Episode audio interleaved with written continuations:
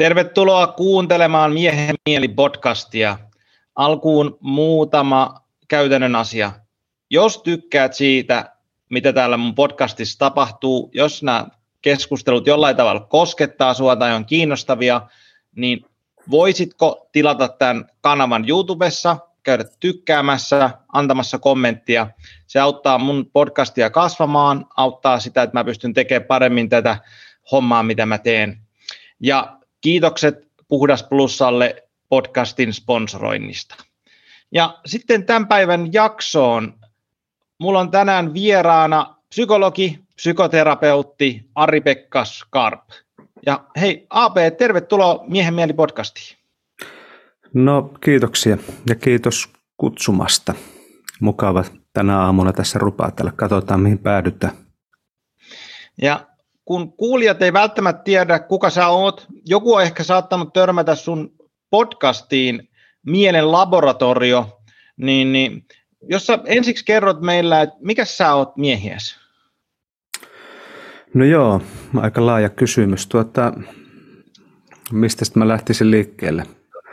Ähm, ehkä mä lähden suunnilleen niistä teemoista, mitä mä noissa joissakin kirjoissakin, mitä on kirjoittanut avaa. Eli tota, mua lähti kiinnostaan ihmismieli ja tietoisuus joskus reilu 20 vuotta sitten ää, aika paljon. Siihen liittyy omia, omia kokemuksia, missä, missä tavallaan jotenkin oma suhde tietoisuuteen ja mieleen alkoi vähän muuttumaan ja siihen tuli erilaisia näkökulmia ja se johti mut sitten semmoisille poluille, jossa mä aloin opiskelemaan ja tutkiskelemaan tätä ihmismieltä aika monistakin eri näkökulmista. Eli, eli aloin tekemään ää, tai tutkin mieltä tämmöisten meditatiivisten harjoitusten kautta.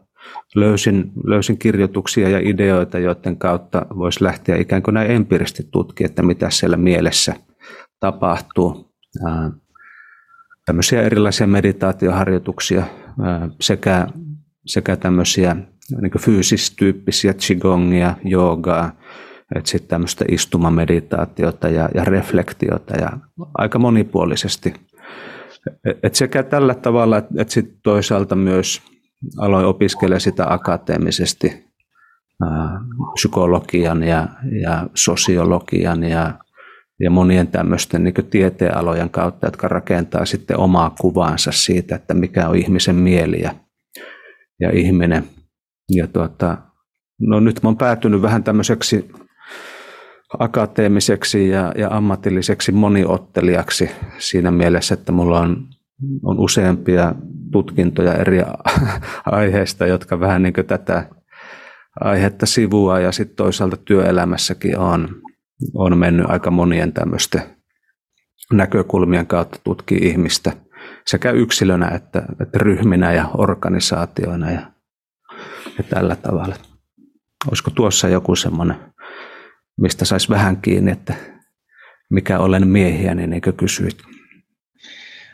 Saanko mä kysyä sulta, että et, ja tietysti jaat sen verran, kun sä haluat, niin mulla jäi pompsahti mieleen, kun sä sanoit tuossa alussa, että sulla, sun mielen maisemat muuttui, jotain tapahtui, sulla tuli jotain niin kuin kokemuksia siitä, jotka muutti jotain sussa itsessäsi, niin mit, mitä ne on ollut tai mitä silloin on tapahtunut?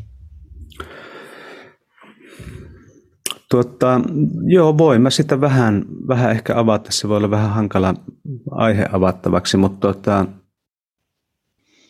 siis mä koin tämmöisen havahtumiskokemuksen, voisi sanoa. Ää, mä olin käveleskelemässä tuolla joen rannassa – joskus tuossa 2000-luvun vaihteen tienoilla Oulun jokea pitkin. Sitten siinä kohti tapahtui joku semmoinen avautuminen. Siihen todennäköisesti oli joitakin syitä taustalla, jotka niin vei sitä kohti. Mutta siinä mä huomasin, että, että tapahtui semmoinen aika iso jotenkin shifti tuolla omassa mielessä ja aloin näkemään niin oman itseni ja sen ympäristön, missä mä elän, niin aika eri tavalla sen jälkeen. Ja se oli tietysti sillä tavalla niin mielenkiintoinen kokemus, että, että mua, alkoi hirveästi se kiinnostaa, että mitä tässä tapahtui. Ja olisiko tästä niin jotakin olemassa, osaisiko joku kertoa tästä enemmän, onko tästä kirjoitettu jotakin ja lähi sitten tutkii sitä. Silloin ei ollut ehkä internetkään ihan niin laaja kuin se nykyään on, eli, eli aika paljon kirjallisuutta ja tämmöistä sitten, mitä tutkiskeli. Mutta voisi sanoa, että semmoinen omassa tietoisuudessa tapahtui semmoinen tietynlainen havahtumiskokemus. Mikä ikäinen sä muuten olit silloin? No ehkä suunnilleen semmoinen 26-27, mikä on niin jungilaisittainkin ajatellen just semmoinen ikä, mistä myöhemmin sitten on tuota, lueskelin ja huomannut, että se mun mielestä Jung taisi todeta suunnilleen sillä tavalla, että suunnilleen 27 vuoden iässä miehen pitää valita se polku, jota se lähtee kulkemaan. Että tähän liittyy varmaan sitten tämä 27 Club, mikä on tämmöinen surullisen kuuluisa myös. Kyllä. Miten sitten, kun sä lähdit tutkistelemaan, sä menit varmaan sitten ihan vaan Oulun kirjastoon sit sillä siellä se henkisyyssektio, missä itsekin täällä Porin kirjastossa on, ja Tampereella paljon on viihtynyt ja kaiken näköistä sieltä lueskellut, niin oliko, oliko sinulla joku, mikä niin kuin osui ja upposi silloin, tai mikä oli semmoinen selittävä, selit, mikä auttoi sinua selittämään näitä kokemuksia, joku tietty juttu, vai oliko se niin kuin monta eri? Kyllä mä lähdin vähän enemmän sinne psykologian hyllylle kuin spiritualiteettihyllylle, äh, ettei sitä kuitenkin tämmöinen tuota, luonnontieteellinen koulutustausta ja, ja muuta tämmöistä siinä taustalla, mutta tuota, Mua kiinnosti esimerkiksi William Jamesin tämä teos, uskonnollinen koke, kokemus, joka siis löytyy suomennettuna tällä nimellä. Englanniksi taitaa olla Varieties of ää, Religious Experience tai joku tämmöinen. Mutta 1900-luvun taitteessa tehty luentosarja, jossa hän, hän niin oli koonnut tämmöistä aineistoa ihmisistä, jotka on kokenut tämmöisiä hengellisiä kokemuksia tai mystisiä kokemuksia, niin kuin hän niitä kutsui.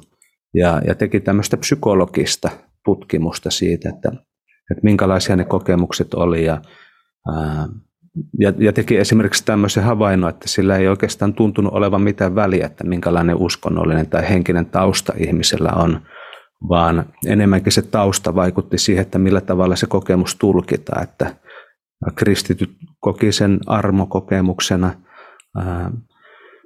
itämaisiin uskontoihin liittyvät ihmiset taas enemmän tämmöisinä, mä en muista mitä sanaa William James siinä käytti, mutta, mutta tämmöisenä niin kuin, ehkä nykyään puhutaan just valaistumiskokemuksista, Japanissa kensho, tämän tyyppisistä – ja sitten taas jos oli ateisti, niin sitten sillä oli taas erilaiset selitykset siitä, että mitä, mitä tapahtui. Mutta kokemuksessa tuntuu olevan jotakin semmoista yhteistä riippumatta siitä taustasta.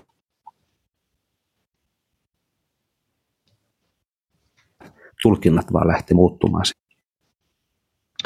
Anteeksi, täällä nauhoitus vähän tökkäsi täällä mun päässä, niin en kuullut tuota viimeistä lausetta – mutta mä koitan jatkaa tätä jotenkin loogisesti eteenpäin. Tuliko sulla semmoinen fiilis, että sä halusit jatkaa sitä kokemusta tai halusit etsiä sitä tai toisintaa sitä kokemusta, mikä ainakin itse olen huomannut ihmisillä, ketkä no ihan missä vaan perinteessä koskettaakaan jonkunnäköiseen tämmöiseen se muuttuneeseen tajunnatilaan, niin tulee tosi voimakkaasti se, että hei, mä haluan tämän uudestaan. Ähm, ei varsinaisesti, koska musta siinä semmoinen muutos, mikä tapahtui, niin se ähm, kyseessä ei ollut siis niinkään se, että nyt tuli semmoinen joku mahtava tajunnan tila, jossa haluaisin viettää paljon aikaa, vaan enemmänkin siinä oli semmoinen muutos, miten niin havainnoi tai näkee itsensä ja maailma. Ja se ei oikeastaan lähtenyt pois se muutos. Se ei ollut siis semmoinen pistemäinen hetkellinen muutos.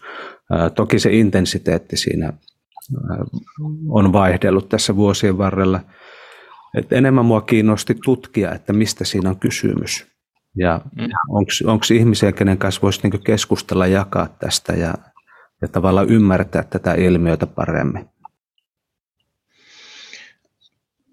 miten sitten, kun sä rupesit tutkimaan sitä, lähit se eteenpäin siihen, niin oliko jotain tiettyä koulukuntaa tai jotain, mikä sulle henkilökohtaisesti eniten sitä selitti, mihin sä pystyit nojaamaan? Sanotaan, että silloin nyt 20 vuotta sitten. Mm, joo. No niin kuin sanottu, mä lähdin tutkimaan sitä psykologian kautta ehkä enemmän, mutta sitten mä törmäsin kyllä yhden, se taisi olla tuo Sippensburgin yliopiston proffa, joka kirjoitti sitten tuosta buddhalaisesta psykologiasta. Ja eritoten mua kiinnosti se hänen viittaukset sen buddhismiin, joka hänen mukaansa siis oli, oli nimenomaan tämmöinen koulukunta, joka tutkii nimenomaan tämmöistä hengellistä kokemusta ja, ja pyrkii tavallaan sitä kultivoimaan. Niin sitten mua alkoi kiinnostaa se, ja kuten sanottu, netissä ei ollut ehkä niin paljon tavaraa siihen aikaan kuin nykyään, niin sitä pitää alkaa sitten lueskelemaan erilaisten kirjojen kautta Tsenistä ja, ja hakeutuu sitten Tsenin harjoittajien pari, joita Suomessa ei ollut kovin montaa siihen aikaan, mutta tuota, päädyin kuitenkin sitten sit tämmöisen Tsen-porukan mukaan tutkiskelemaan sitten tätä mieltä tämmöisen zazen eli zen meditaation kautta. Eli, eli se oli ehkä se, mikä siinä lähti resonoimaan. Toisaalta yhtä aikaa myös tämä kehollinen puoli, eli tämmöinen jooga, taolaiset harjoitukset, qigong. Ne oli aika tuntemattomia, varsinkin qigong siihen aikaan, että, että se on oikeastaan tullut paljon myöhemmin kuin jooga, mitä itse katselee noita opistoja ja, ja yhdistyksiä. Qigong on nousussa, mutta siihen aikaan sitä ei juuri ollut. Ja, ja nämä tosiaan kiinnosti myös siinä, että sekä tämmöinen kehollinen että sitten tämmöinen hiljainen istuskelu. Onko sulle tämä Sami Mäntyaho tuttu kaveri? Joo, tunnen kyllä hyvin Sami. Joo, Sami oli mun podcastissa joku muutama vuosi sitten ja mä itse asiassa aloitin Zen meditaation kanssa no joskus ehkä 15 vuotta sitten, ja Sami oli ollut, Sami silloin kävi vetämässä meille jotain kursseja, mutta oli hyvä, hyvä keskustelu hänen kanssaan siitä, koska hän ei tosiaan sen meditaatiota enää harrasta, ja siihen on tietysti omat, omat syynsä. syynsä mutta jos, ne, jos ketä kiinnostaa tämmöinen Jenny-aihe, niin käykää kuuntelemaan se Samin kanssa keskustelu, ei mennä siihen sen enempää, se on oma, oma juttunsa. Mutta tota, miten sitten, kun selkeästi, kun, kun sua, sun podcastia kuuntelee ja sua kuuntelee nyt, niin sulla se, mitä mä saan susta, että sulla on semmoinen niin tutkijan mieli, että se tietynlainen tutkijan asenne, niin miten sulla menee se, kun sä oot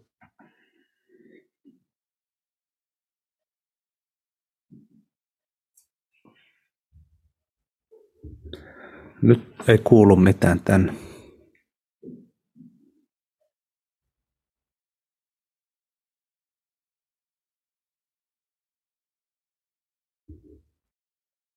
Ei kuulu.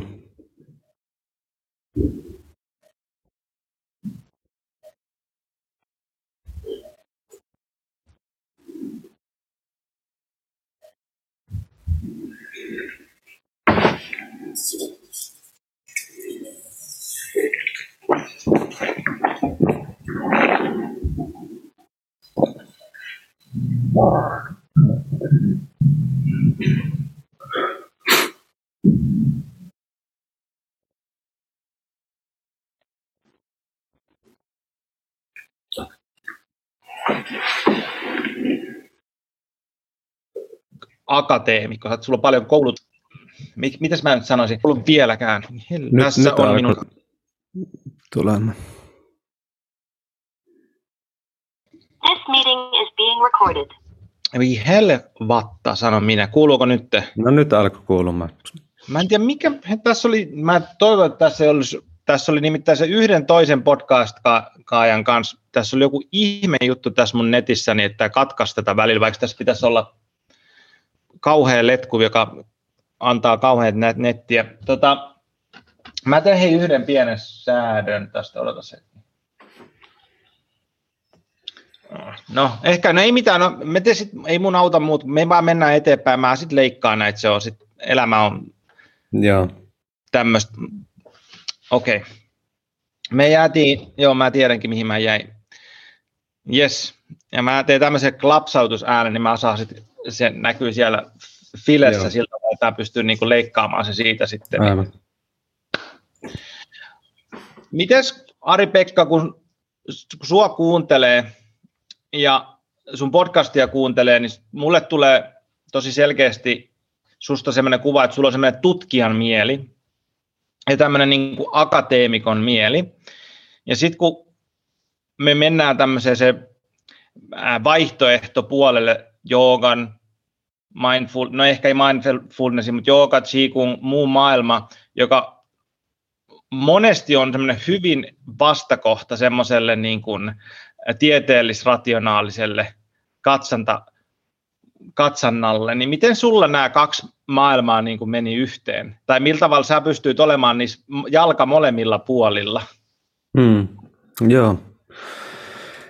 Tuota, no tuossa aika montakin semmoista näkökulmaa, että jos, jos miettii esimerkiksi sitä, että, että ollaan siellä akateemisessa maailmassa, niin sehän ole todellakaan semmoinen yksi yhteinen jaettu maailmankuva, mikä akateemisessa maailmassa on, vaan sielläkin on aika monia erilaisia näkökulmia ja lähestymistapoja, jotka on aika niin ristiriitaisiakin voi olla tietyllä tavalla.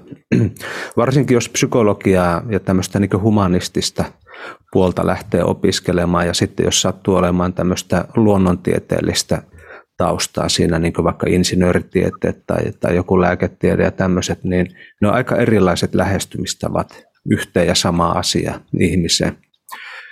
Et siinä mielessä nämä niin henkiset perinteet, vaikkapa just tämmöiset jooga tai, tai taolaiset tai, tai mitkä tahansa, niin ää, ne on taas kans omia tavallaan näkökulmia siihen. Voisi sanoa, että ne on jopa niin omia psykologioita, voisi sanoa. Että jos mietitään niin psykologiaa, joka oli aiemmalta nimeltään Suomessakin sielutiede, eli tutkittiin sielua tai itseä, mikä tämä ihminen on, niin samalla tavalla jooga tekee sitä ja, ja tuota, vaikkapa buddhalaisuus ja, ja monet muut perinteet, ne, ne tuo niin oman näkökulma siihen. Ja mä jossain vaiheessa opin sen niin ymmärtämään, että, että vaikka niin fysiikassa yritetään etsiä sitä kaavaa, joka sopii kaikkeen ja ikään kuin ratkaisee tämän tietyllä tavalla tämän tuota, fysikaalisen maailman ongelma, eikä sitä ole löytynyt, niin, niin sama juttu on laajemminkin tieteessä, että ei ole olemassa mitään semmoista yhtä diskurssia, jonka kautta kaikki kannattaa nähdä tai selittää, vaan, vaan tämä maailma on niin tämmöisten monien diskurssien tämmöinen ää, vähän niin kuin verkosto. Ja, ja se vaatii itseltä vaan vähän semmoista mielen joustavuutta, että, että ymmärtää, että okei, nyt kun mä lähden vaikka jooga filosofian kautta tutkimaan tätä, niin tässä on tietynlaiset määritelmät, ää, tietynlaiset konseptit, joita tässä käytetään, tietynlaiset lähtökohdat. Mutta sitten jos mä lähden tutkimaan sitä niin psykologina, niin mun pitää ottaa siihen tavallaan eri säännöt. Se on vähän niin kuin, että jos pelaat jääkiekkoa, niin jääkiekossa on nämä säännöt ja jos pelaat tennistä, niin sitten siinä on tämmöiset säännöt ja erilaiset joukkueet ja niin edelleen. Et loppujen lopuksi se ei, ei mun kokemusmaailmassa poikkea hirveästi siitä, että, että lähestynkö mä maailmaa niin insinöörinä tai psykologina.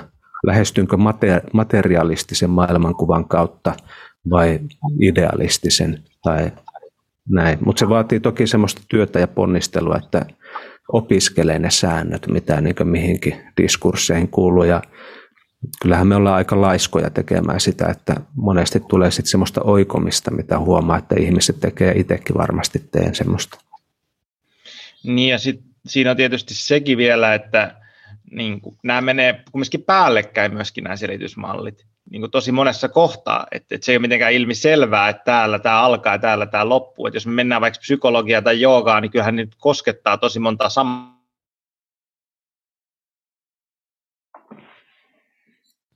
This meeting is being recorded. Ja taas mennään. No, Joo. elämä on tämmöistä, lainatakseni tota. Niin, no, ehkä se muslimeilla on se, että vain Allah on täydellinen ja tämä podcast on hyvin vaillinainen. Ja mm. jatkaa. Uh,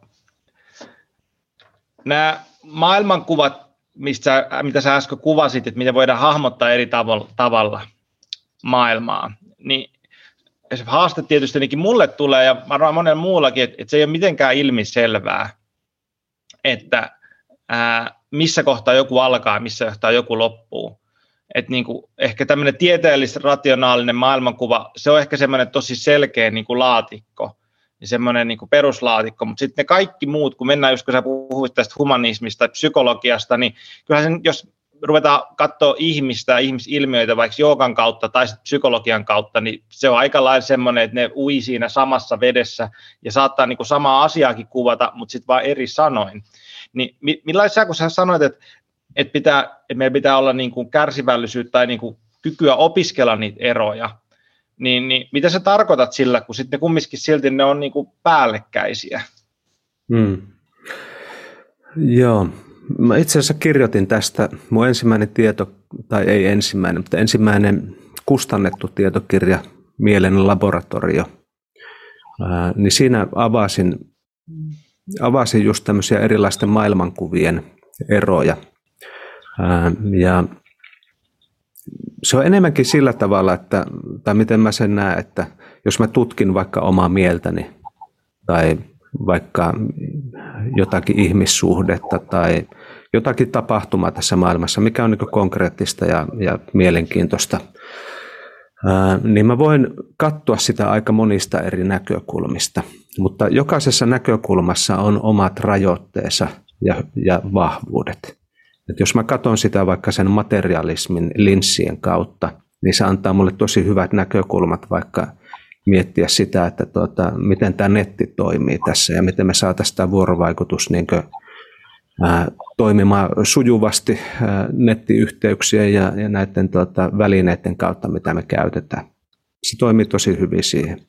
Mutta sitten jos mä lähden tutkimaan esimerkiksi merkityssisältöjä, mitä meillä tässä keskustelussa on, niin materialismi ei anna mulle siihen juuri mitään välineitä. Sitten mun on paljon parempi tutkia sitä vaikka sosiologian linssien kautta minkälaisessa kulttuurissa me ollaan. Me ollaan miehen, miehen mieli podcastissa, minkälainen tuota, kaksi valkoihosta länsimaista miestä tässä keskustelee viisastellen tämmöisistä aiheista, mitä kaikkea se tarkoittaa niin sosiologian näkökulmasta. Tai sitten mä voin lähteä tutkimaan sitä vaikka yksilöpsykologian kannalta, tutkia meitä yksilöinä, jotka on vuorovaikutuksessa keskenään. Ja Totta kai tämä koko keskusteluhan tässä edelleenkin yksi ja sama. Ei se niin muutu miksikään, eli se on päällekkäisyys niin väistämättä. Mutta sitten se, että jos mä ymmärrän, että mistä, millä linsseillä mä tätä tutkin, niin mä tajuan ehkä sitten sen, että mikä on mahdollista niiden linssien kautta ymmärtää ja oivaltaa – ja mitkä ne rajoitteet on. Ja tämä on minusta semmoinen aika suuri ongelma monesti, että jos lähdetään mie- mieltä vaikka tutkimaan tämmöisen niin materialistisen, fysikalistisen lääketieteen kautta, niin sitten se helposti on semmoista medikalisaatiota, mihin päädytään siihen, että miten me vaikutetaan konkreettisesti aivoihin vaikka jollakin lääkkeellä. Se on aika erilainen näkökulma kuin vaikka sitten tämmöisessä psykoterapeuttisessa viitekehyksessä jossa lähdetään tutkimaan niitä, enemmänkin niitä merkityksiä ja kertomuksia ja, ja tämmöisiä asenteita ja, ja kaikkea tämmöistä. Niin, mulla tulee mieleen semmoinen niin kuin, tai pragmatismi siitä, että, että, mitä mä oon niin oikeasti tekemässä, että se määrittää aika paljon niitä linssejä. Että, että jos mä ajattelen tätä mun podcastia, niin äh, tämä on, mä kirjoitinkin tuohon podcastiin lukee, että tämä on tutkimusmatka minuun itseeni. Tämä on, vaikka tämä onkin, mä keskustelen muiden ihmisten kanssa, niin tämä on silti tutkimusmatka minuun. Ja kun mä meno, se on johonkin, että mä haluaisin lisää, se, jos mä tutkin jotain, niin se tarkoittaa kumminkin, että mä haluan ymmärtää lisää jotain. Niin sitten sit se on jännä, kun mä kuuntelen sua, niin miten pystyy, että tässä keskustelun aikanakin mä voin sisäisesti mielestäni vaihtaa erilaisia linssejä, jotta mun tietoisuus tai ymmärrys lisääntyy. Mutta sitten, kuka se, kellähän tämä kirjataan näkökulman vaihtamisen taito, onko se Ben Furmanilla vai kellä, niin, niin mulla tulee vaan mieleen linssin vaihtamisen taito, että se on kyllä semmoista niin kuin mielen kirkastamista, että pystyy niitä tietoisesti vaihtamaan niitä linssejä, että millä tavalla katsoo mitäkin hetkeä. Joo. Ja se ehkä voisi tuohon niin vertauskuvaan lisätä sen, että se, että kuin hyvin nämä ymmärrät ikään kuin ne linssit, ne rajoitteet, ne säännöt, mitä siihen on, niin sen puhtaammat ne sun linssit on, että sitten jos sä ymmärrät niitä tosi heikosti tai, tai oot vähän niin laiska sen suhteen, että niin se on vähän niin kuin sitten ne linssit on aika sotkuset ja niihin sekoittuu kaikkia eri värejä sitten ja näet itsekään oikein tiedä, että mistä linsseistä nää nyt tätä tutkit.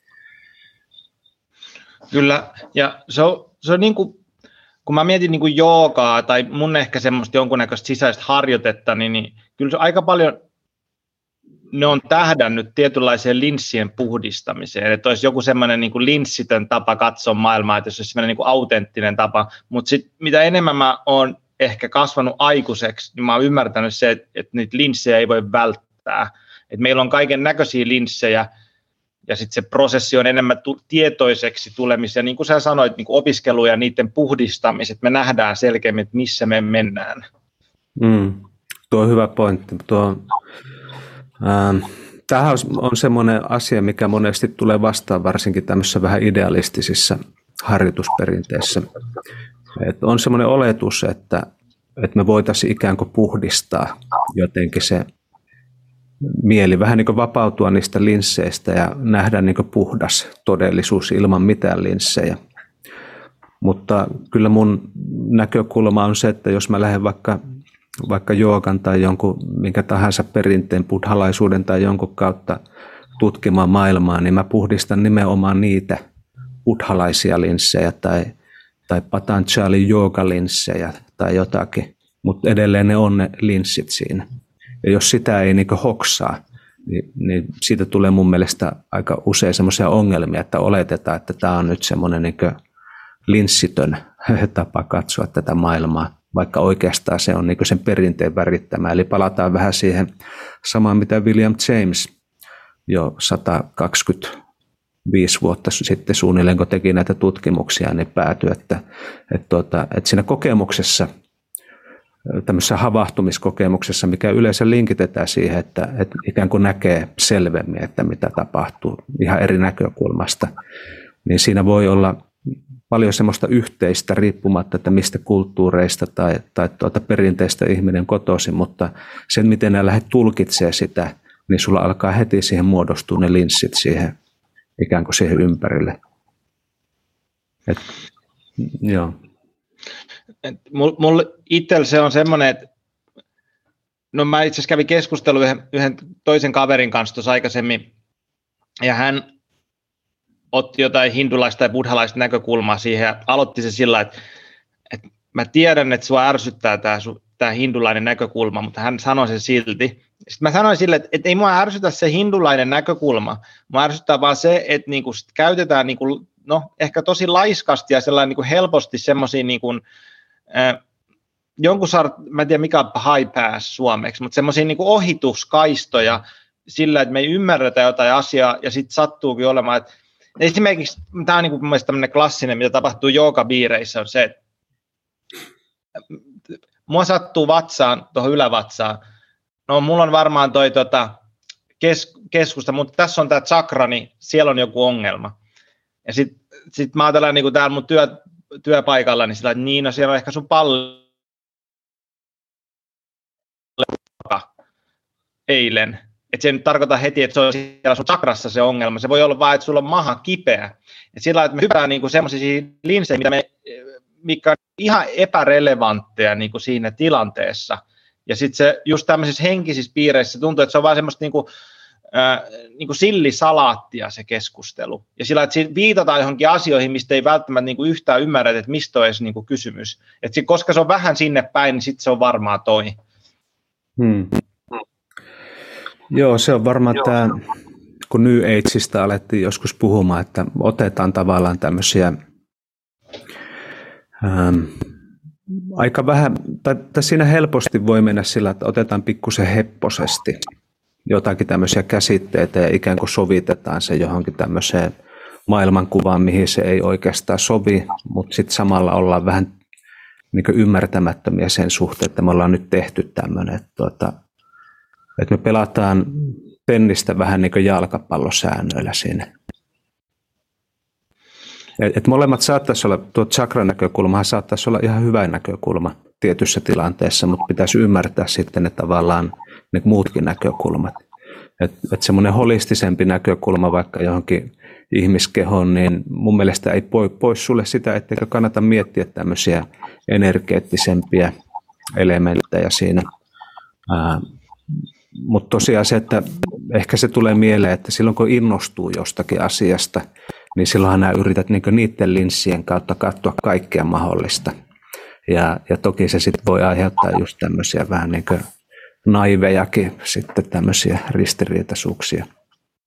Ja sitten jos otetaan tämmöinen jungilainen varjokäsite tähän, niin ehdottomasti mulla, mullahan on ollut nimenomaan semmoista niin kuin kunnon hurahtamista ja kaiken näköistä, että et ehkä sen takia se ärsyttää muissa, koska olen itse ollut juuri samanlainen. Toivottavasti en enää niin paljon, mutta ainakin joskus olen ollut. Hmm. Mitäs sitten, tota, ää, meidän keskustelu lähtikin polvelemaan kaiken näköisiä eri suuntiin, ja tota, tuo Jung on heitetty muutaman kerran tänne pö, tota, keskusteluun jo, niin mikä sun No oikeastaan mä voisin sanoa sen vielä, ja, että tota, mä löysin Aripekan podcastin sen kautta, kun mä jotenkin päädyin Nina Pyykkösen sivuille, muista mistä syystä tarkalleen ottaa, ja sieltä mä päädyin, että hei täällä on tämmöinen, että hän on ollut tämmöisessä podcastissa kuin Mielen laboratorio, joka on sitten Aripekan podcasti, ja käykää tsekkaamassa se, suosittelen, siinä on tosi mielenkiintoisia keskusteluja, ja Mä katsoin sieltä, tai kuuntelin kaikki Ninan ja Ari-Pekan keskustelut, koska niissä oli aiheena Jung, joka on niin kuin tosi lähellä mun sydäntä ainakin tällä hetkellä. Niin miten sulla, Ari-Pekka, tämä Jung on tullut tähän kuvioon? Joo. Hmm.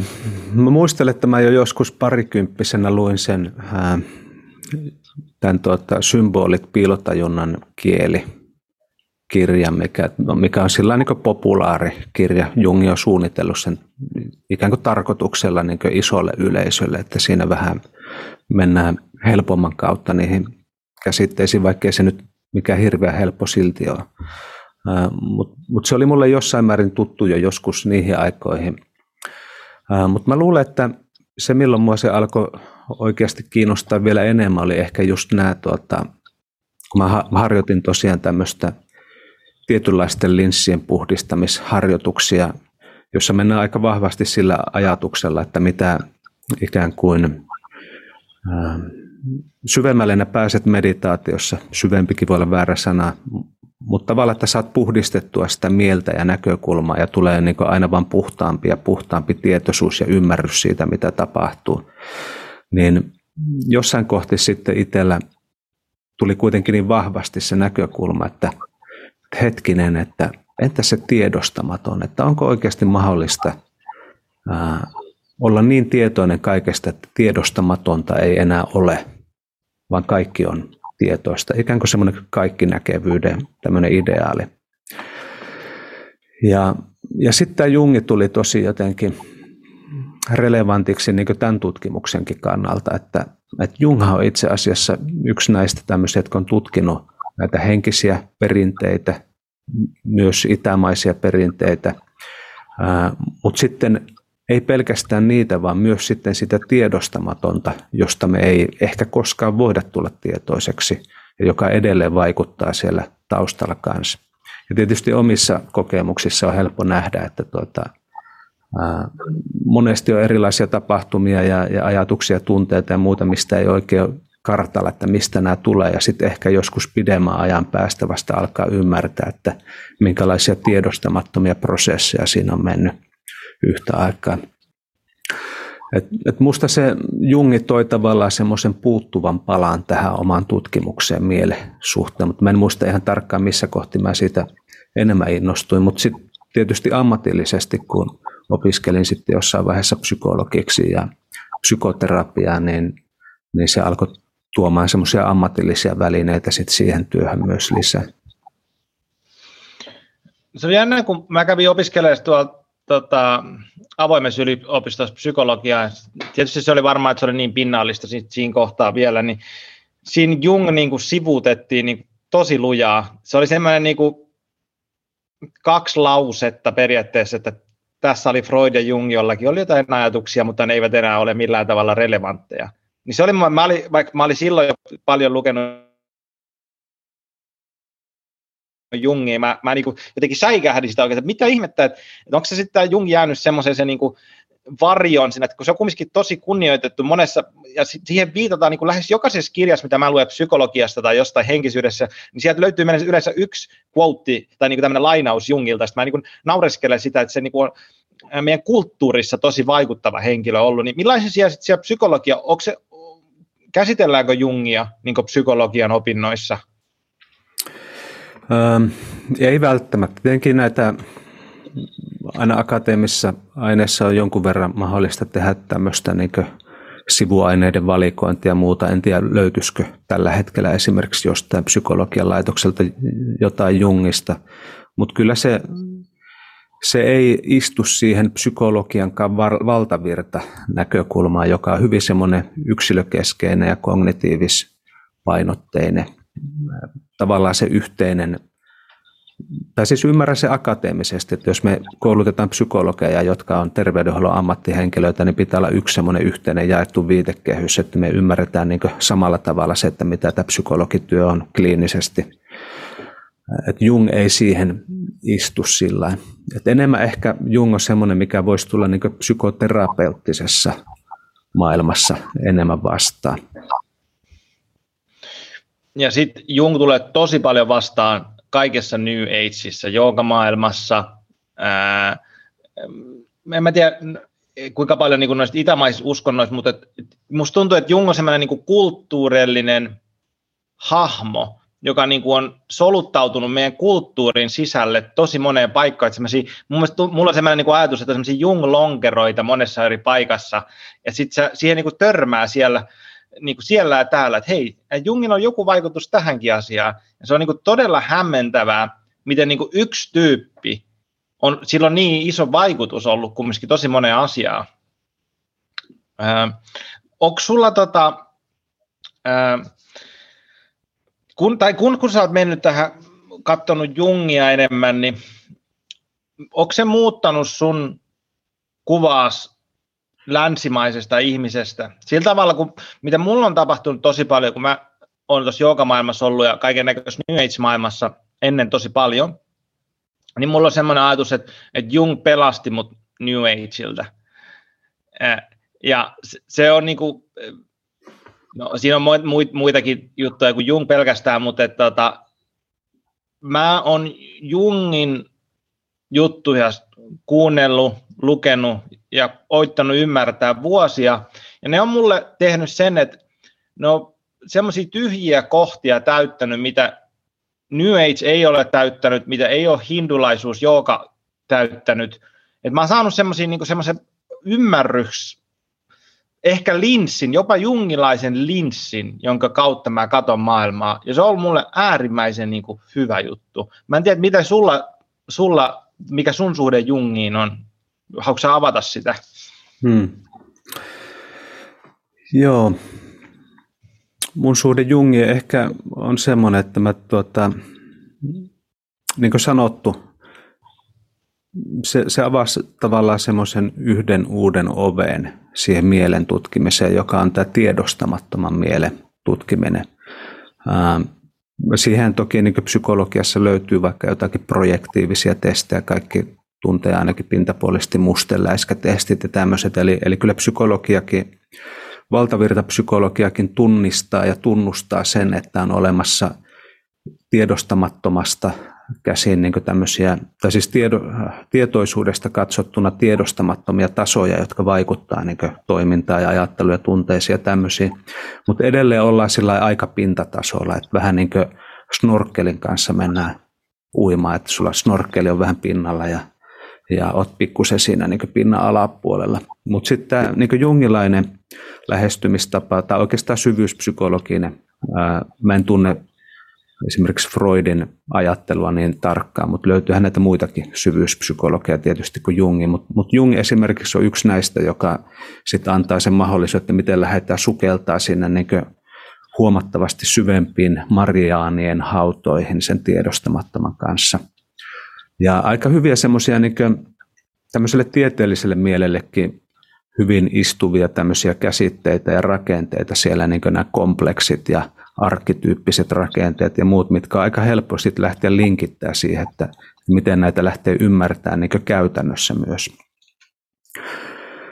Et, et Jungi on tällä niin ammatillisesti kiinnostava näissä näkökulmissa, mutta tietysti sitten henkilökohtaisesti se, että ää, jos lähtee tutkimaan sitä mieltä, niin nämä, nämä symbolit ja unet ja, ja kaikki tämmöinen niin aines, joka ei ole sillä niin rationaalisen mielen helposti käsiteltävissä, niin, niin siihen tulee paljon välineitä. Just nämä kaikki sadut ja myytit ja muut, ja millä tavalla ne lähdet tutkimaan sitä, että, että minkälaisia tämmöisiä arkkityyppisiä rakenteita sun omassa elämässä esimerkiksi on pinnalla ja vaikuttaa siihen sun ajatteluun ja toimintaan ja tämmöiseen, niin se, se avaa niin semmoisen uuden kerroksen, jota voi niin itsetuntemuksen ja ihmisenä kasvun kannalta lähteä tutkimaan. Miten sulle tämä individuaatio-käsite osuu sun maailmankuvaan? Ehkä tällä henkilökohtaisesti mua kiinnostaa.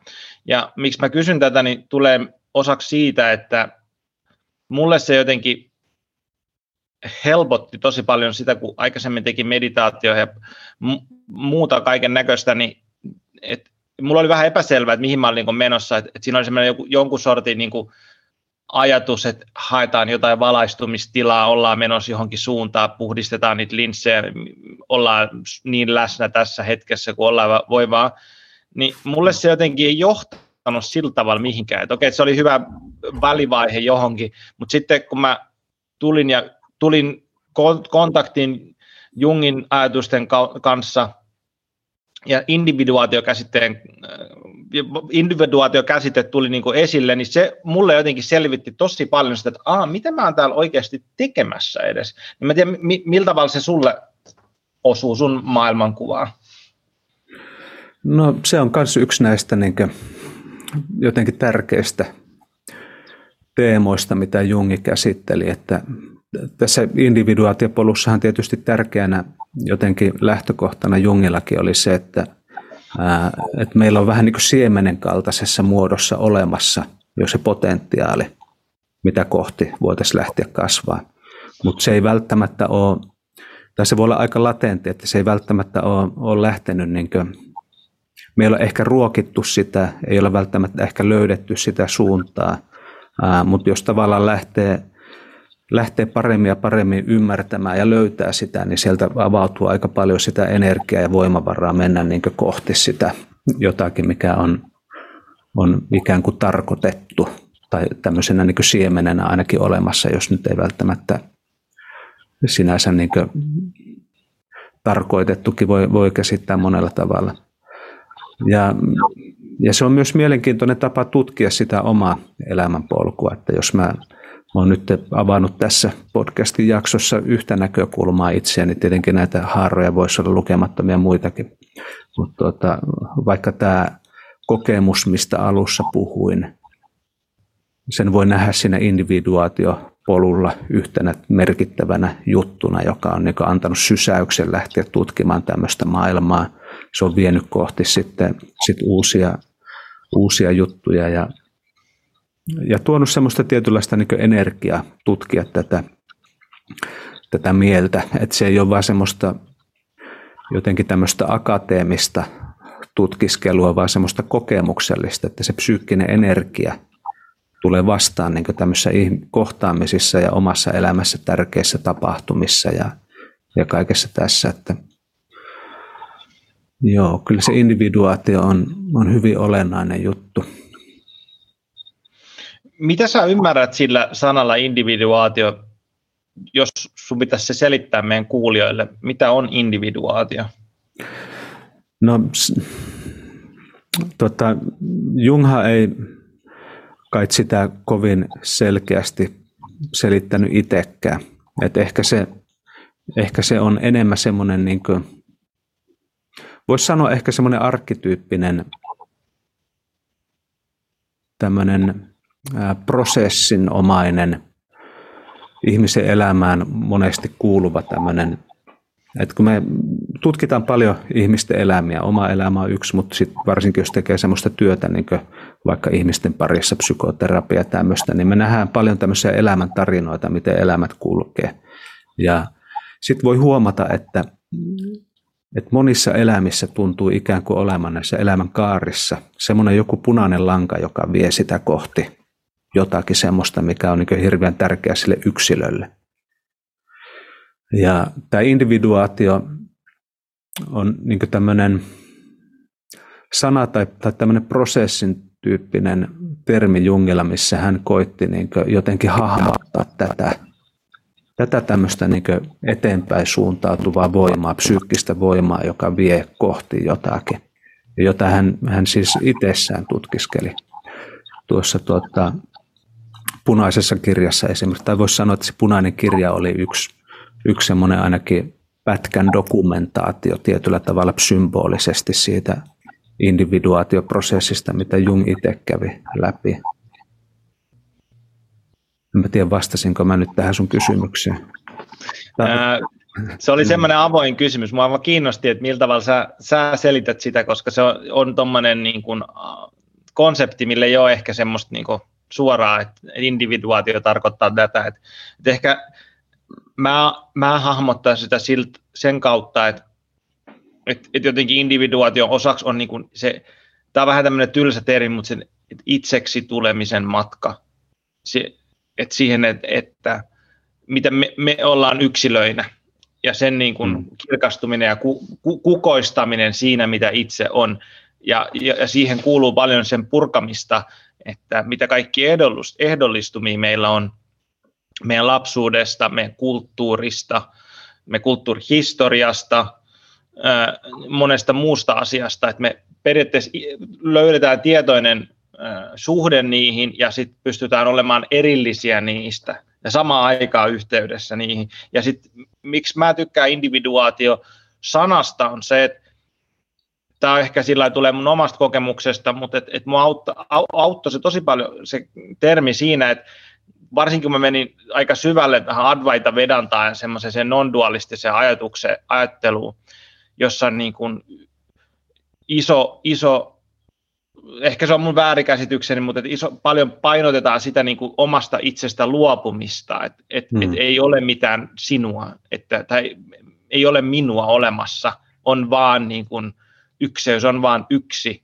mikä varmaan niin kuin jollakin tasolla on totta, mutta sitten siinä sit tulee tosi helposti semmoinen niin kuin ego pitää tappaa, yksilöllisyys, yksilöllisyydestä pitää luopua tyyppinen niin kuin maailmankatsanta, joka mulle ainakin oli tosi niin kuin, sanotaan, että vei tosi syvää nihilismiin jopa sillä että mulle niin kuin ei kiinnostanut se, että mitä niin kuin mulla henkilökohtaisesti tapahtuu, koska se olemme vain kaikki yhtä. Ja sitten kun mä periaatteessa tuo individuaatiokäsite tuli mun elämään, niin mä täysin, että aa, niinpä, että, että sillä mun henkilökohtaisella subjektiivisella kokemuksella on se suurin arvo mun elämässä, ja nimenomaan sitä mun täytyy kultivoida.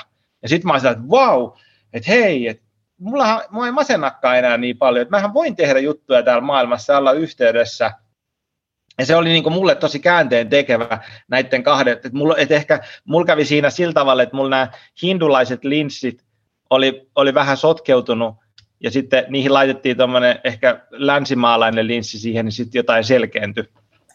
Mm. Joo, tuo on, mä luulen, että siinä on, on just tämä vähän niin kuin ongelma, että tuota, se helposti lähtee sitä nihilismiä kohti. Öö, on tietysti jonkun verran itsekin tutkiskellut Advaita Vedantaan, mutta en, en voi sanoa, että olisin siinä ekspertti.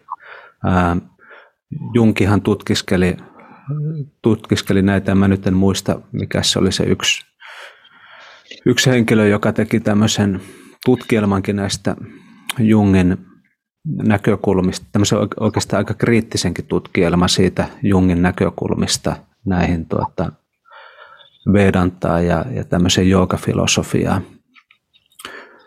Mutta tuota, niin, oliko sulla joku kysymys tuossa? Ei se ollut, ei ollut mitään kysymystä, se oli vaan mun ajatuksen juoksu, Joo. mikä tuli suusta ulos. onko sulla tota, ää, ää, no ehkä mä halusin siitä se, mikä mulla on täällä taustalla kysymys, on tämmöinen New Age kautta joogatermi, egon kuolema, ego pitää hävittää. Ja sitten tässä oli vastapainona just tämä tota, individuaatio, jossa niin kuin tietynlainen se yksilöllisyys on se niin kuin periaatteessa se pointti. Niin onko sulla niin kuin ajatusta tästä, onko mulla joku väärinymmärrys tässä ekokuolemassa ajatuksessa ja sitten tästä individuaatio, että mä laitan ne tämmöiseen niin kuin vastapareina jotenkin? Um,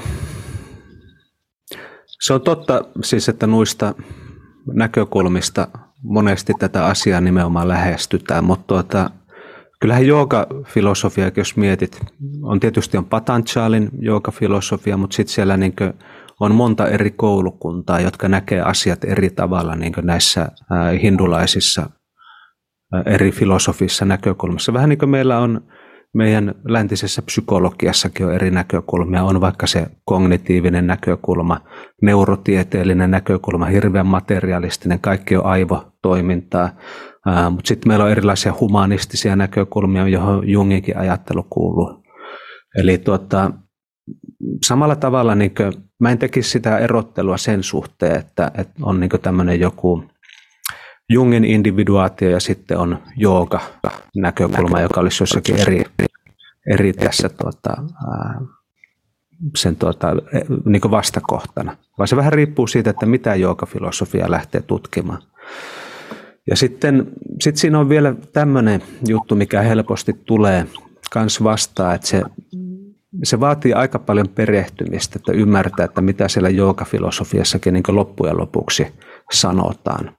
Että helposti otetaan vähän semmoinen pinnallinen niin näkökulma, jota sitten sit vaikka jossakin tuota,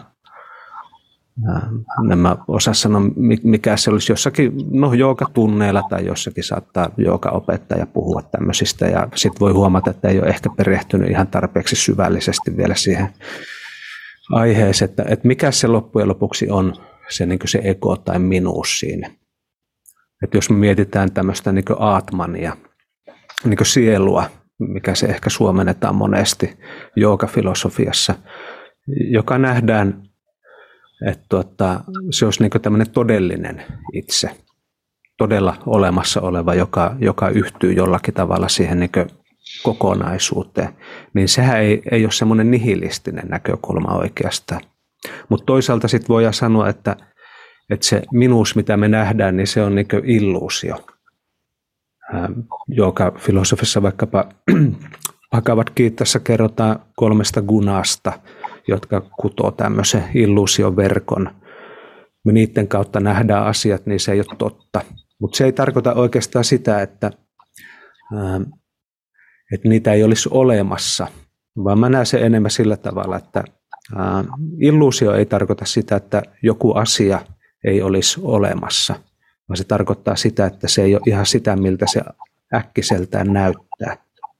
Se on edelleen todellinen asia, mutta se illuusio siinä on se, että me väärin ymmärretään ja katsotaan sitä vähän niin kuin, ää, tai erehdytään pitämään sitä vähän erilaisena kuin se on. Mä, tai mikä mulle tulee tuosta on se, että et, et, et se illuusio on, on, on niin väärinkäsitys Mulla sattuu olemaan tuossa, no ehkä mä en mene siihen syvempään, mistä tuli, mutta että, tota, muutunut tietoisuuden tila, jos mulla oli tosi selkeästi niin kuin havainto siitä, että, että mulla on niin kuin tosi fundamentaalisia väärinkäsityksiä ollut jostain asioista, mitä on tapahtunut mun elämässäni, johtuen niin kuin tiedostamattomuudesta, johtuen kivusta, tuskasta, traumasta ja muusta – ja, ja ne on todellisia asioita tietyllä tavalla, mitä mun historiassa ja mun mielessä tapahtuu, mutta sitten ne on jotenkin väärinpäin, tai jotenkin, että siellä on semmoinen niin kuin, joku semmoinen ihme kierre siellä, ja sitten sit mulla tapahtui semmoinen, että mä pystyn jotain niin kuin, en ehkä astumaan pois siitä, mutta vaan jotain niin kuin linjautui mun sisässä. Ja vitsi, että oli vapauttava tunne, että hei, että tässä oli näitä väärinkäsityksiä vaan. Että näin mun mielen sisästä mä oon niin kuin oppinut näkemään maailman jollakin tavalla, mutta sitten kun tämä tämmöinen joku sisäinen kierre vapautuu, niin mulla on tosi paljon helpompi olla. Ja sitten se on jotenkin sillä että että, että se asia, että miten mulla on ollut se väärinkäsitys, niin sekin on palvellut jotain funktiota mussa. Hmm. että mä oon, jos nyt ajattelee vaikka mun ammattiin, niin mä oon päätynyt tekemään jotain juttuja mun työssäni, koska mä oon kuvitellut, että mä haluan jotain asioita elämässä. Ja sitten mulla tuli semmoinen, että, että okei, että ehkä nämä mun ammattivalinnat ei olekaan mennyt ihan niin kuin putkeen, mutta mulla on tosi hyvä, hieno ammatti. Mulla on tosi hieno niin kuin käden taito, mä siis teen niin kuin kehon työskentely, ja mä oon mielestäni aika taitava myöskin siinä. Mutta sitten samaan aikaan mulla sillä, että aa, okei, mä ymmärsin, että mistä tämä on tullut. Että sitten sillä niin se oli jännä tämä niin että se ei ollut sillä tavalla, että, että se illuusio olikin väärin käsitys. Mä tiedän, saako kiinni, mitä mä mm. koitan kuvata tässä. Joo, Joo. kyllä. Joo, se, se on ehkä semmoinen niin kuin, vähän tämmöinen turha iso harppaus, mikä monesti otetaan. Ja, ja tosiaan riippuu vähän filosofiastakin, mutta, mutta tehdään tämmöinen yksinkertaistus, että tavallaan että ego-illuusio, siitä pitäisi jotenkin päästä eroon ja unohtaa sen koko olemassaolo ja, olo ja näin. Enemmänkin se yleensä näissä perinteissä, jos niitä tutkii vähän syvällisemmin, on sitä, että sun pitää rakentaa ja, ja tutkia sitä, sitä minuutta tai, tai itseyttä tai mikä se on, koska se on, se on aidosti olemassa oleva ja tärkeä asia, ihan niin kuin vaikka tämä käsi tai, tai jalka. Sillä on niin funktio. Mutta sitten samaan aikaan olisi hyvä ymmärtää se, että se minkälaisena me hahmotetaan se oma itseys, niin se on, se on, siinä on paljon semmoista illusorista. Se ei ole ihan tarkkaan ottaen ole oikeasti sellainen kuin me kuvitellaan. Ja, ja sama hommahan tulee vastaan ihan vaikka, jos opiskelet, opiskelet psykologiaa tai tämmöisiä tieteitä, sulla alkaa tulemaan uutta ymmärrystä siitä, että erilaisia niin linssejä, niin kuin ollaan puhuttu siitä, että mikä se on se minuus ja mitä kaikkea siinä on. Toisaalta jos nämä tutkit sitä niin sitten enemmän tämmöistä sosiaalipsykologisista näkökulmista, niin kuin miten mä itse esimerkiksi tykkään ajatella.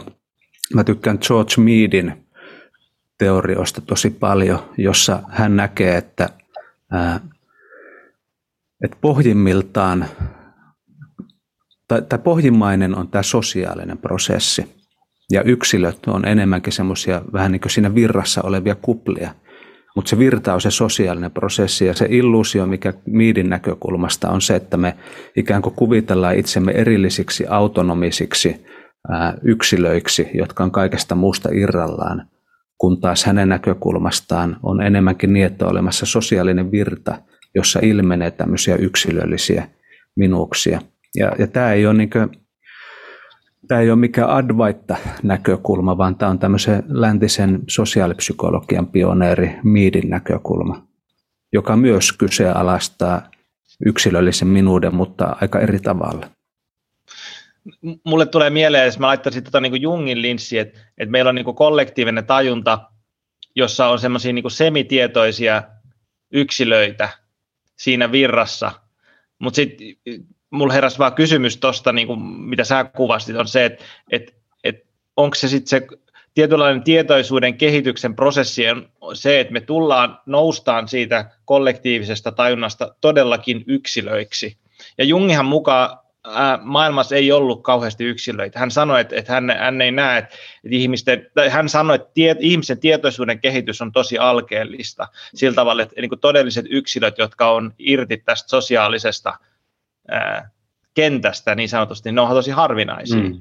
Ja mä, mm. mä kyllä allekirjoitan sen, ja sillä se kuulostaa mielenkiintoiselta toi teoria, mutta sitten mulla tuli heti mieleen, että niin, että et, et kuvastaako se sitä ajan henkeä, että suurin osa ihmisistä ei vaan ole niin tietoisia, että niitä, mikä tämä on nyt tosi inhottavasti sanottu, mutta et, mikä tulee ehkä vähänkin Heideggeriltäkin, että et voiko, voiko olla, et olla niin, että ihmi, et ihmiset ei ole edes yksilöitä välttämättä. Mm. Että et onko olemassa niin kuin tällä hetkellä, että et osa ihmisistä on niin kuin tietyllä tavalla vain niin kuin kollektiivisia olentoja, joilla on niin siemen yksilöllisyyteen, mutta että et sitä yksilöllisyyttä ei välttämättä niin kuin eletä lainkaan todeksi. Mm.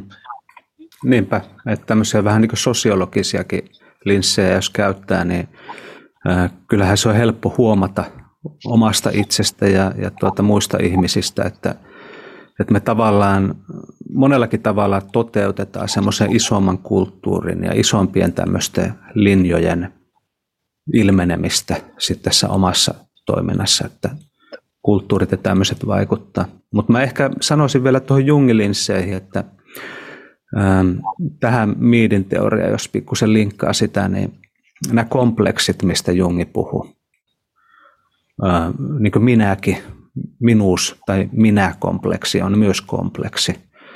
Et voi ajatella, että ne on juuri tämmöisiä niin kuin ikään kuin sosiaalisessa virrassa syntyviä tämmöisiä pyörteitä tai komplekseja. Ja sitten kun niitä kerääntyy yhteen johonkin tiettyyn kohteen, niin alkaa syntyä tämmöinen yksilöllinen minuusta, että tämmöinen minä-kompleksi, johon liittyy sitten sit kaikenlaisia tämmöisiä ehdollistumia ja muita. Nyt mä otan taas tämmöisiä psykologisia termejä tähän. Tässä alkaa nämä linssit värittyä.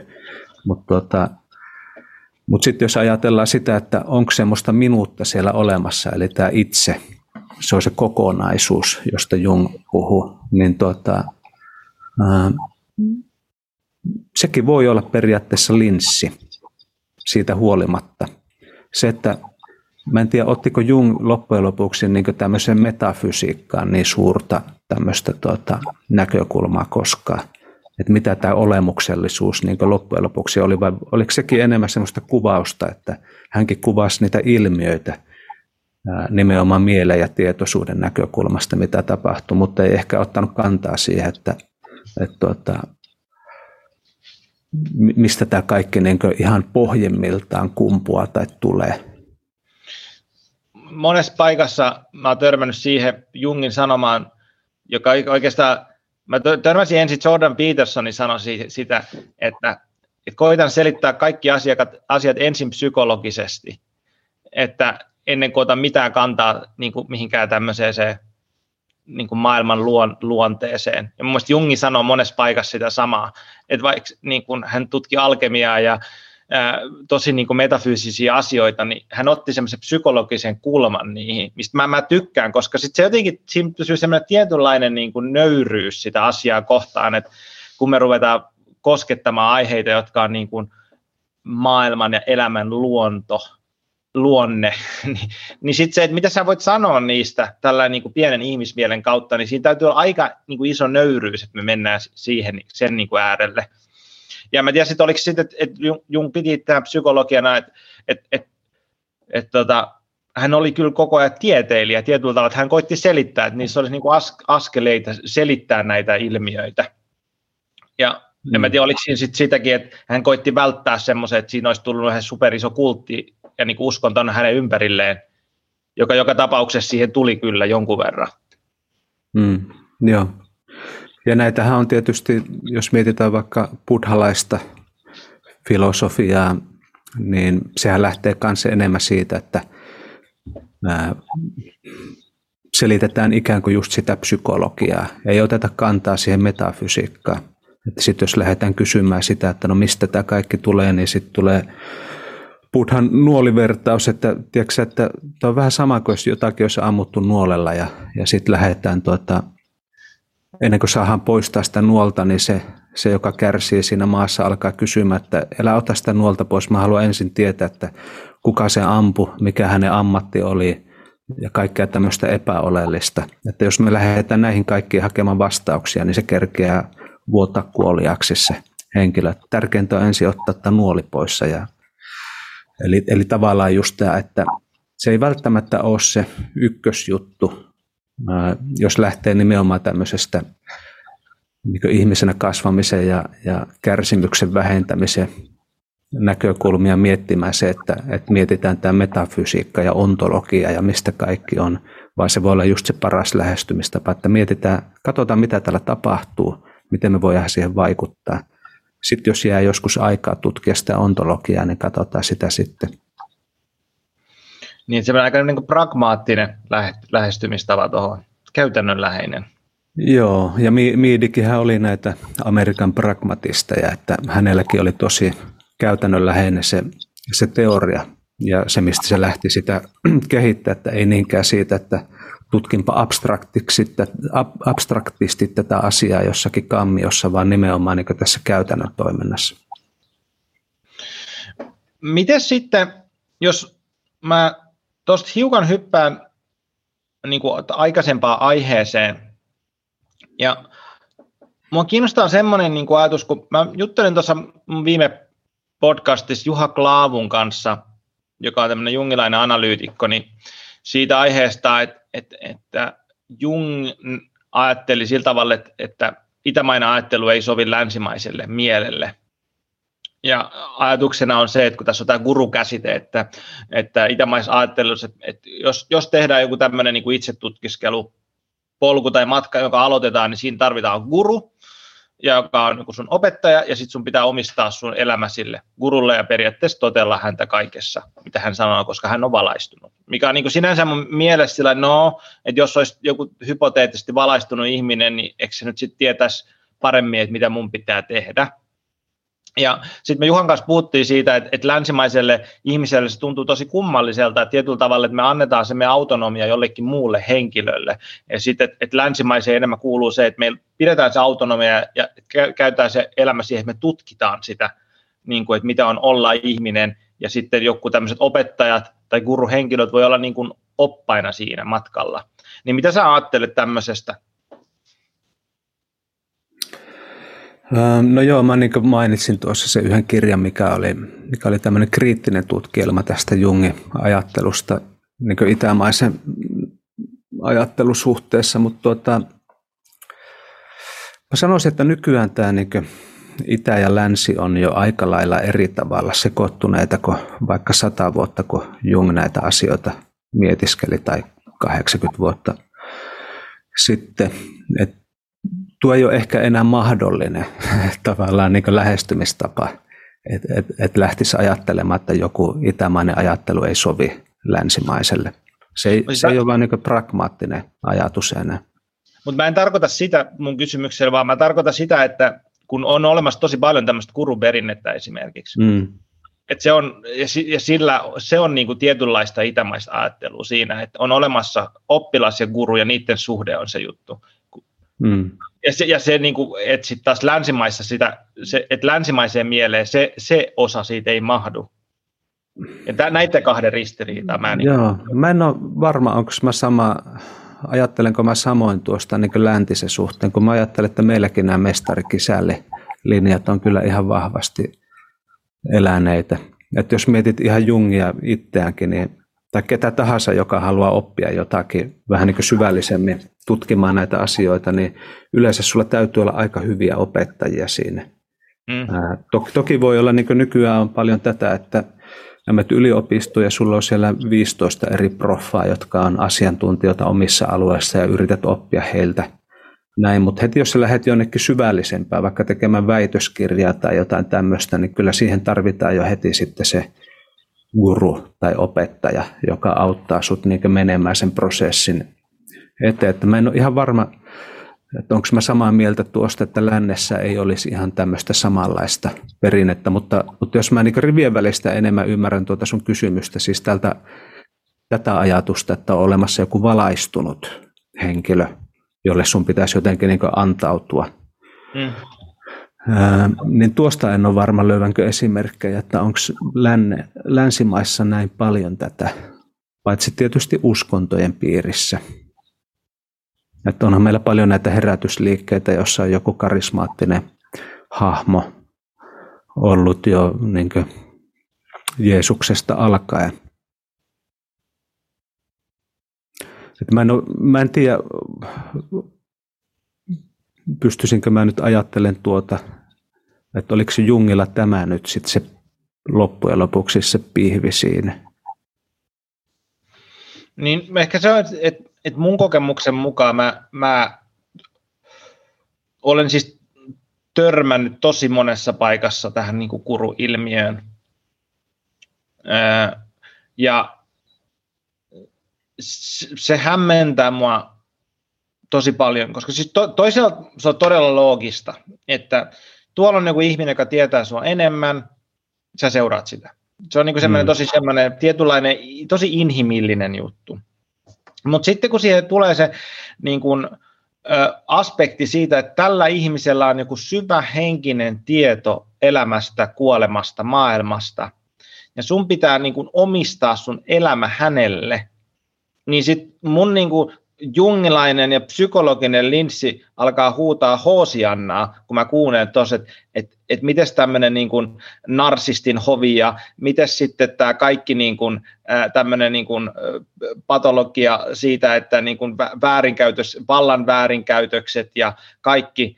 Ja sitten samaan aikaan mun mielessä sitten pomppaa vielä sekin, että että no mitä jos siellä oikeasti onkin se täysin valaistunut olento, joka on vain täyttä rakkautta ja valoa, niin mm. niin miksei se sitten olisikaan hyvä juttu? Mm. Ymmärrätkö mitä mä... Joo, joo, kyllä, kyllä. Joo, joo, eli siis tuota, niin, mä en tekisi tässä eroa nyt idän ja lännen suhteen, koska näitä esimerkkejä löytyy niin idästä kuin lännestä.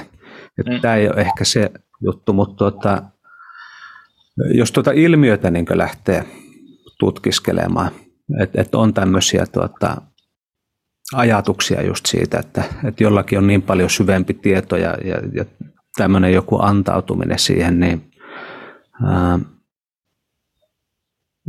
kyllä tämä niin läntinen individualismi antaa siihen toki erilaisen niin näkökulma. Eli siis se, että me ollaan kuitenkin koulutettu itsemme näkemään tämmöisinä niin yksilöinä, ää, on ehkä helpompi jotenkin lähteä kriittisemmin niin kritisoimaan tämmöistä ajatusta. Nämä pystyt yksilönä asettuu ehkä enemmän vastaan. Et, et kyllä mä niin kuin, jos niin lähtee sitä tutkia, että, että länsi on antanut aika paljon tämmöinen läntinen ajattelu just nämä niin viimeisen sadan vuoden aikana, antanut aika paljon välineitä semmoiseen niin yksilöitymiseen tietyllä tavalla. Mä pidän sitä niin tosi tärkeänä ja hyvänä niin askeleena, mitä, mitä me on otettu täällä niin eteenpäin. Siinä on tietysti ne omat sudenkuopat, jotka sitten helposti kans tulee siihen mukaan, mutta ehdottomasti se on niinku semmoinen edistysaskel.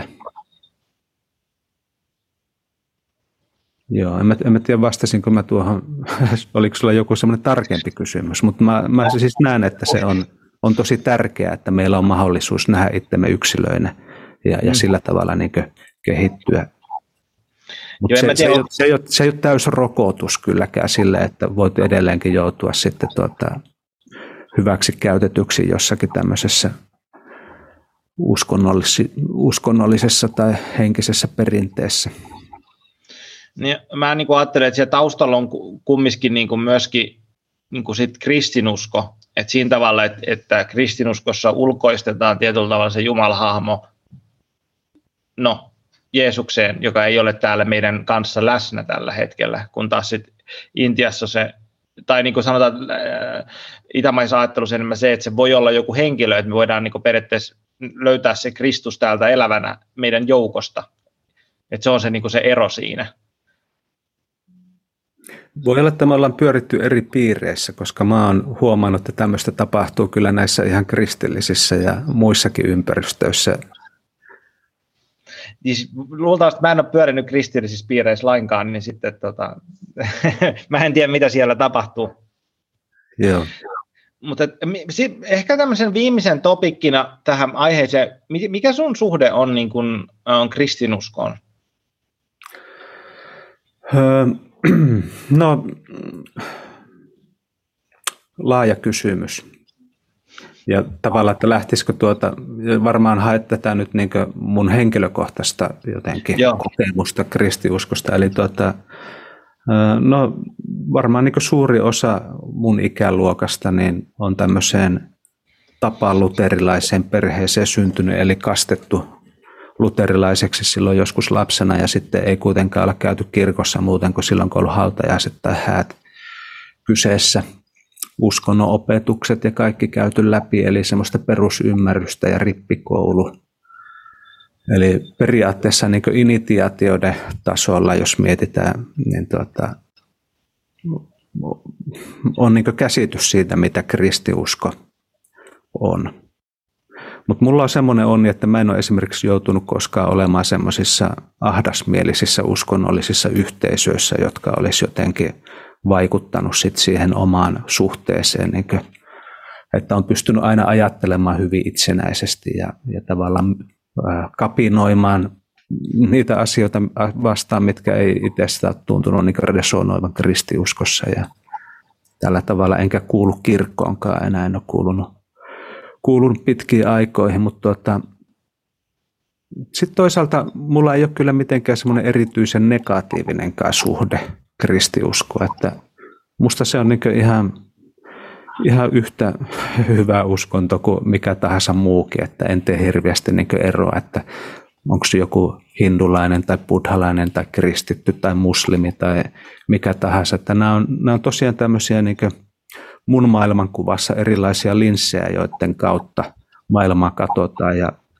paljon tärkeämpää kuin se tavallaan se, että mikä se linssi nyt on, on se, että millä tavalla sitä ikään kuin lähtee käyttämään ja minkälainen ihminen siellä on. Että, että kaikkia näitä linssejä voidaan käyttää hirveän ahdasmielisesti ja semmoisena niin tuomitsevana ja syyttävänä ja, ja, ja tämmöisenä niin hyvin destruktiivisella tavalla. Mutta sitten kaikkia näitä linssejä mun kokemuksen mukaan voidaan käyttää niin hyvin – semmoista niin omaa eettistä toimintaa tukevina ja merkitystä ihmisille tuovina asioina. Että, että ehkä tämä niin Jungin yksi semmoinen tärkeä juttu, jos mä mietin niin omaa, mä oon siis tuota, kun on psykoterapeutti, niin on integratiivinen, eli mulla on tämmöinen koulutus, mihin, mikä tutkii aika, no se ehkä sopii mun persoonaan jotenkin hyvin, eli se tutkii monia eri psykoterapiaa lähestymistapoja ja mitkä niissä on niitä vaikuttavia tekijöitä ja pyrkii niistä rakentamaan semmoisen integratiivisen lähestymistavan. Niin se, mitä Jung esimerkiksi tuo mun työskentely on just tämä tämmöinen, että me voidaan tutkia niitä tarinoita ja arkkityyppejä ja symboleja, mitä sillä taustalla on. Ja se, mitä kaikki uskonnot tekee tosi upeasti mun mielestä, on se, että ne antaa tarinoita, ne antaa myyttejä. Kaikki tämmöiset puhutaan nyt siis tämmöisistä vanhoista perinteistä, varmasti jotakin uusuuskontoja, joissa tämä ei pidä paikkaansa, mutta vanhoista perinteistä, joissa on keretty jo useita tuhansia vuosia ikään kuin hioa sitä mytologiaa, niin ne antaa tämmöisiä arkkityyppisiä rakenteita ihmiselle, johon on hyvä niin jotenkin peilata sitä omaa toimintaa ja ammentaa sieltä niin semmoista ähm, ehkä tiedostamattomalle mielelle hyvin uppoavaa semmoista mytologista – aineesta. Ihan eri tavalla kuin jos tutkisit etiikkaa vaikka pelkästään akateemisena aineena, niin kuin itse tein joskus filosofia tunneilla. Ei se, se, se polku ei, ei toimi kaikille ihmisille, se on ihan selvä. Kyllä. Ja siis tämä, se, mun kysymys niin kuin periaatteessa tuli vielä tausta, tai mun kysymyksen taustalla oli se, kun mä luin tuon Jungin Christ as the Symbol of the Self-kirjan, ja siinä ja monessa muussakin, ja e, varsinkin nyt kun mä olen lukenut Edward Edingerin aika paljon tässä lähiaikoina, niin sit, molemmat puhuvat siitä, että me ei voida länsimaisina ihmisinä päästä karkuun Kristusta. Hmm. Että se on niin kuin se, se tarina kautta kuva on, on meidän niin kuin länsimaisen mielen just semmoinen arkkityyppinen No se on se arkkityyppinen pohja, mihin me, me, mistä, mistä me tullaan. Et, et, et, et si, si, siitä karkuun pääseminen on lähes mahdotonta. Joo, mä oon kyllä tuosta helppo, helppo olla samaa mieltä, että jos miettii vaikka, kun mäkin olen lueskellut, toki sitten kun on itsekin joka filosofia opiskellut ja joka opettajaksikin opiskellut, niin tuota, lueskellut esimerkiksi näitä Mahabharataa ja, ja tämmöisiä nykyintialaisia epoksia – niin kyllä on paljon helpompi kuitenkin ymmärtää sitä tietynlaista kristillistä kuvastoa, jota on lapsesta asti tavalla tai toisella niin opiskellut myös tiedostamatta, kuin sitä, että lähdet samaistumaan siihen vaikka Krishnan, äh, Krishna-hahmoon ja kaikkeen, mitä siihen liittyy. Että siinä, ei ole, siinä ei ole samanlainen se tavallaan se niin lapsuudesta asti rakentunut semmoinen materiaali tuolla jossakin tiedostamattomassa. Et se on, siitä on hyvä olla tietoinen. Et se, olisi, se on hyvä, jos pystyy tekemään tietyllä tavalla rauhan kristinuskonkin suhteen, vaikka olisi siihen pettynyt monella tavalla, koska sitten se antaa tavallaan mahdollisuuden myös tutkia sitä mytologiaa ja symboliikkaa, mikä sielläkin on tarjolla. Niin ja tietysti, että kristiusko on, niin kuin nämä kaikki muut, mistä me ollaan puhunut, puhuttu, niin siellä on niin kuin sata eri sektiä ja tapaa nähdä asioita ja on myös kristiuskolla on tosi syvä mystinen puolensa, joka on ehkä vähän niin kuin piilotetumpaa, mutta semmoinenkin on olemassa. Ja sitten jotenkin, kun hauska, kun sä kuvasit tuota niin mulla tuli itsellä mieleen se, että mä oon kasvanut ateistisessa kodissa. Meillä ei ollut niin kuin edes, kai mä jossain hautaisissa on ehkä käynyt kirkossa. Mä oon ollut elämänkatsomustietossa opiske, op, opiskellutkin niin sitten kun mä oon tässä aikuiseksi tulla, mitä enemmän mä oon tehnyt itse tutkiskelun, niin sitä enemmän mä oon huomannut, kuinka niin kuin kristilliset arvot on niin kuin mun sisälläni ja kristillinen maailmankuva. Vaikka se ei edes ole tullut mun niin kuin kotoa, mutta se on silti mun kulttuuria. Ja mä, se on niin kuin, se on jännä, että se on tässä meidän kulttuurin sisässä, meidän tavoissa olla, järjestäytyä, niin se on siellä niin miten mä kuvaisin sitä? Et se on niinku ihan niin kuin semmoisessa pohjassa, minkä päällä me vaan kävellä, että se on vaan kristillinen. Me ei päästä, just, me ei päästä sitä karkuun. Ja sitten siellä on hyvät puolet ja huonot puolet, niin kuin kaikessa muussakin. Mm, kyllä. Mutta hei, Ari-Pekka, meillä on nyt tässä ollut todella mielenkiintoista keskustelua ja me aletaan olla pikkuhiljaa tota, podcastin lopussa. Haluatko kertoa vielä tähän loppuun kuulijoille sun omasta podcastista? mielen laboratoriosta, mistä se on tullut, se idea, miksi sä haluat tehdä sitä mitä sieltä löytyy, jos jotain lähti kiinnostaa sun juttus? Joo, mielelläni. Eli tuota, äh, Mielen laboratorio-podcasti. Nimi on tullut tosiaan tästä mun ensimmäisestä äh, tietokirjasta tai kustannetusta tietokirjasta Mielen laboratorio, jossa äh, tutkin nimenomaan tietoisuustaitoja tämmöisen vähän erilaisten linssien kautta voisi sanoa. Kompleksisuuden, systeemiajattelu ja sitten sit mekanistisen ajattelun. Ja, ja rakensin siinä tavallaan tämmöistä ähm, semmoista näkökulmaa niin mielen ja tietoisuuden tutkimiseen, jota jokainen voisi niin lähteä itse tutkimaan empiirisesti. Ilman, että tarvii ottaa mitään tiettyä uskonnollista tai muuta niin linssiä ikään kuin siihen, siihen pohjaksi, vaan yritin tarjota enemmän tämmöistä vähän niin kuin tieteelliseen ajatteluun tukeutuvia linssejä siihen mielen tutkimiseen. Ja tuota, sitten, sitten tuossa korona, kun alkoi joskus, niin, niin kuin kaikki muutkin, niin aloin kehittelemään, että mitäkin vastaan voisi kotona tehdä.